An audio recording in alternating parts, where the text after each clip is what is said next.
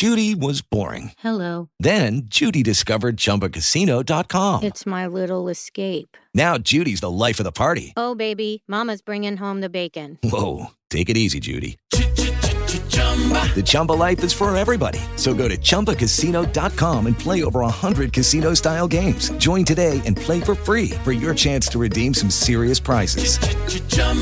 ChumbaCasino.com.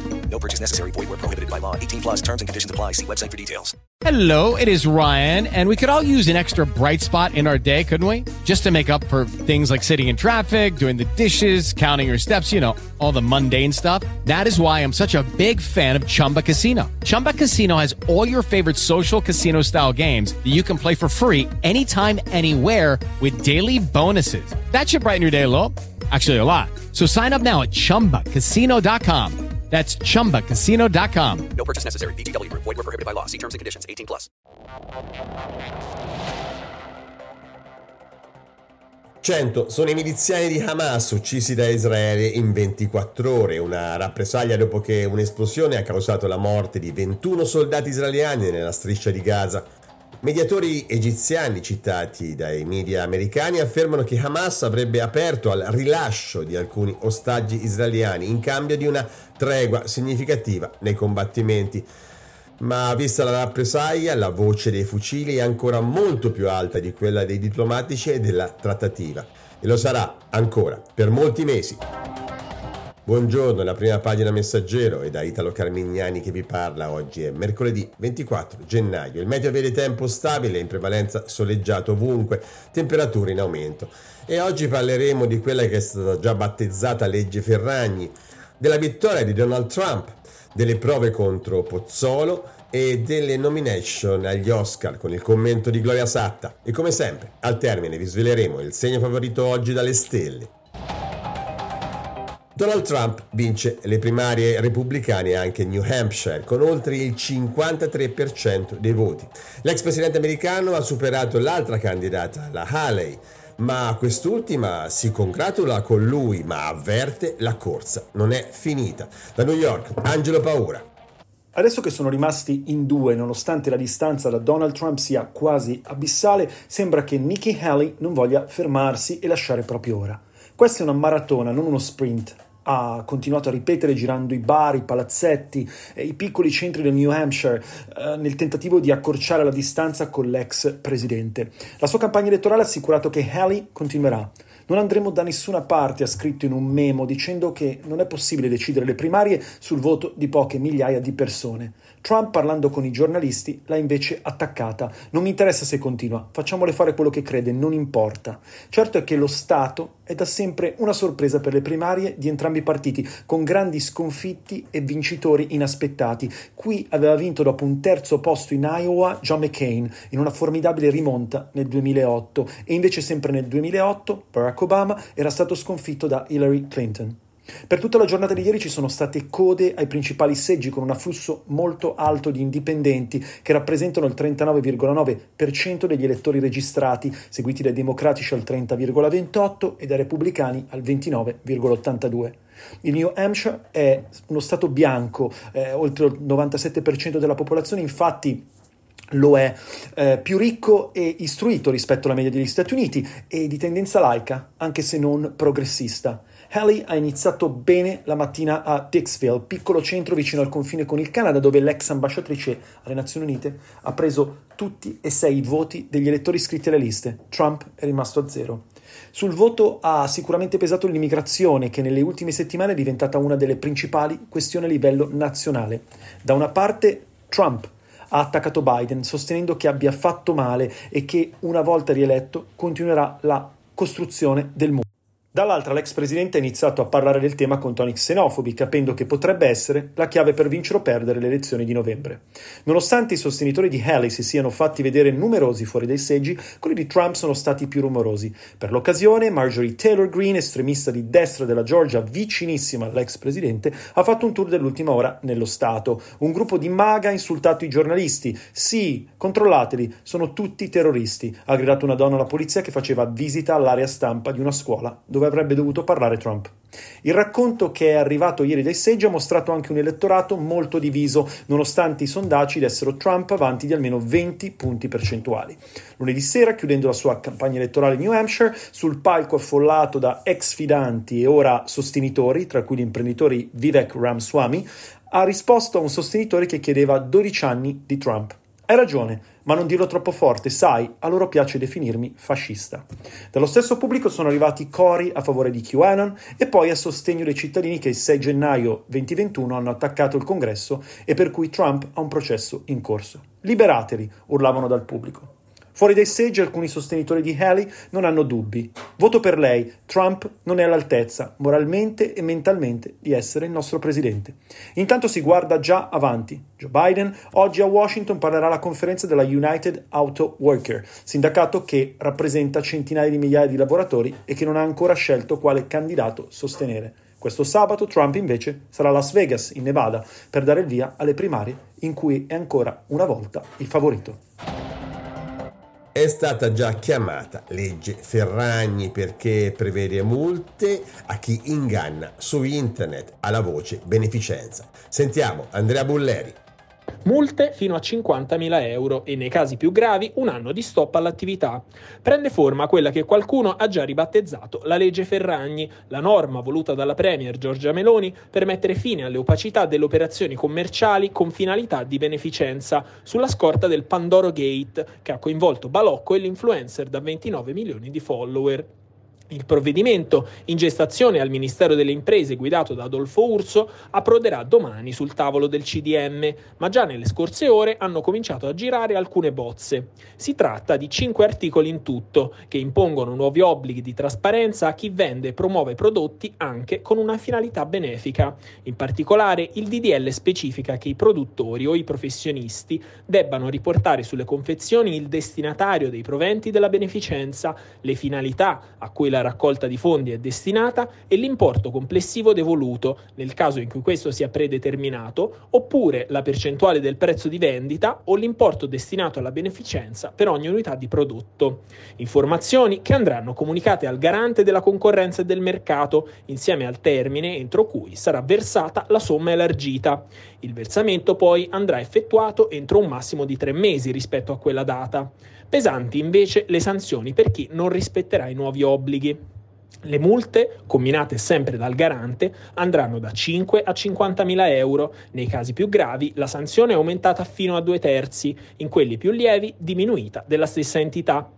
Se le violazioni saranno reiterate, è disposta la sospensione dell'attività da un mese a un anno, si legge nella bozza.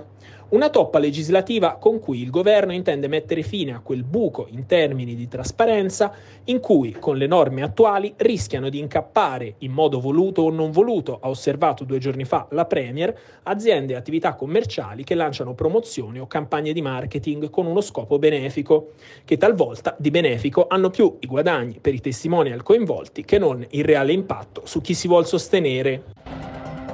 Il deputato Emanuele Pozzolo ha mentito a proposito dello sparo di Capodanno. Sentiamo perché da Valeria Di Corrado. Emanuele Pozzolo avrebbe mentito. Ha sempre detto alla stampa di non aver sparato la sera di Capodanno alla festa organizzata nei locali della Proloco di Rosazza nel Biellese dalla sindaca del paese Francesca Del Mastro, sorella del sottosegretario alla giustizia ma ora smentire la versione del deputato, sospeso da Fratelli d'Italia proprio per questa vicenda, è lo stub.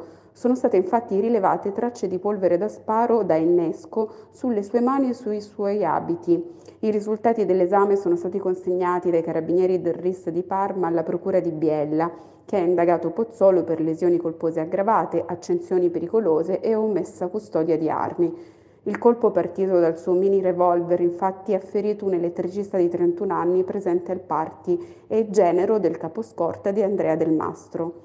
Ora si attendono le conclusioni della consulenza balistica affidata dai PM alla specialista Raffaella Sorropago, poi l'analisi delle impronte digitali e una serie di accertamenti biologici ma soprattutto si attende la versione ufficiale di Pozzolo, il quale, quando è stato convocato dagli inquirenti, si è avvalso della facoltà di non rispondere Il procuratore capo di Biella ha spiegato che gli esiti dello stub confermano la prospettazione iniziale, quella che i carabinieri avevano messo nero su bianco nella loro prima informativa. Quando è partito il colpo, nessun altro stava maneggiando la pistola. Lo confermano varie testimonianze dirette, tra cui quella di Luca Campana, che nella sua querela ha detto di aver visto il deputato con l'arma in mano prima che venisse ferito. Garrone entra nella corsa agli Oscar. Io capitano è stato scelto per la cinquina finale nella notte delle stelle del 10 marzo. Il commento è di Gloria Satta. L'Italia torna a sognare l'Oscar grazie al film di Matteo Garrone, Io capitano, che ha avuto la nomination nella categoria del miglior film internazionale e questa edizione numero 96 degli Academy Award è dominata da Oppenheimer, il grande film di Christopher Nolan eh, che ha avuto il maggior numero di nomination, ne ha avute ben 13 e ehm, corre con altri eh, pezzi da 90 del, de, de, del cinema eh, recente, Povere creature che ha avuto 11 nomination, Killers of the Flower Moon che ne ha avute 10, Barbie con 8 e eh, altri film come American Fiction, ehm, The Olders lezioni, Oldovers Lezioni di Vita, Maestro, Past Lives, La zona di interesse nella mm, rosa film, del miglior film dell'anno è entrato pure un film a sorpresa. È il francese Anatomia di una caduta diretto dalla regista Justine Trier, Palma d'Oro a Cannes e 5 premi EFA. E pensare che non era nemmeno il candidato ufficiale della Francia, che aveva designato il gusto delle cose, rimasto però fuori dalla cinquina dei film internazionali. E tra gli attori la lotta eh, sarà tra pezzi importanti dello star system eh, internazionale come Bradley Cooper, Colman Domingo, Paul Giamatti, Cillian Murphy, grande Oppenheimer, eh, Jeffrey Wright e tra le attrici si batteranno Emma Stone, Annette Benning, eh, Lily Gladstone che è anche la prima attrice nativa americana a entrare in finale agli Oscar, Sandra Huller che è straordinaria in Anatomia della caduta, ma è anche la protagonista di La zona di interesse, Carey Mulligan. Garrone dovrà eh, vedersela con degli avversari molto forti. In cinquina come miglior eh, film internazionale sono entrati Perfect Days di Wim Wenders, che è un regista tedesco ma questa volta corre per il Giappone, Past Lives della regista sudcoreana americana Celine Song la Società della Neve dello spagnolo Bayona, The Teacher's Lounge, film tedesco, e La zona di interesse di Jonathan Glazer.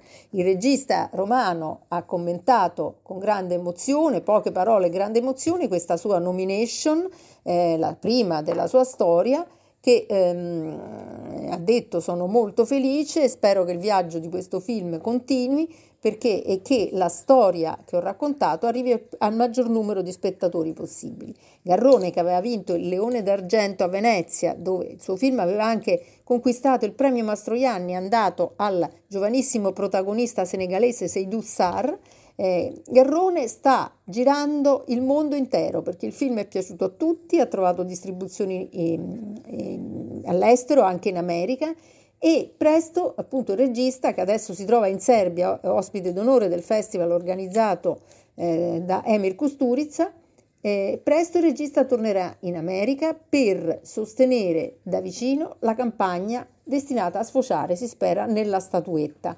È una campagna che peraltro ha l'appoggio di tre grandi gruppi industriali italiani.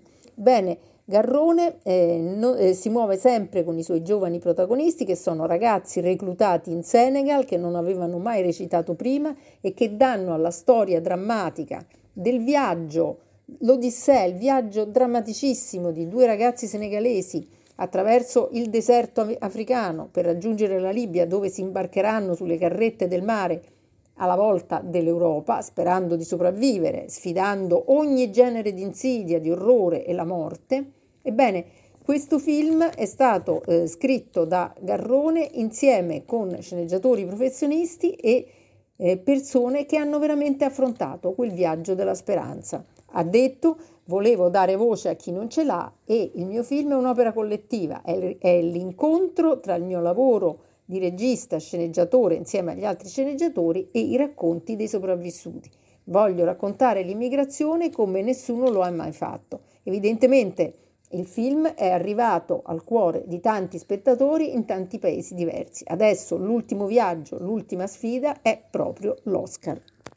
Il segno favorito dalle stelle oggi la bilancia. La situazione nel lavoro richiede particolare attenzione da parte sua per evitare che le circostanze risveglino polemiche e conflitti sopiti. E buona lettura!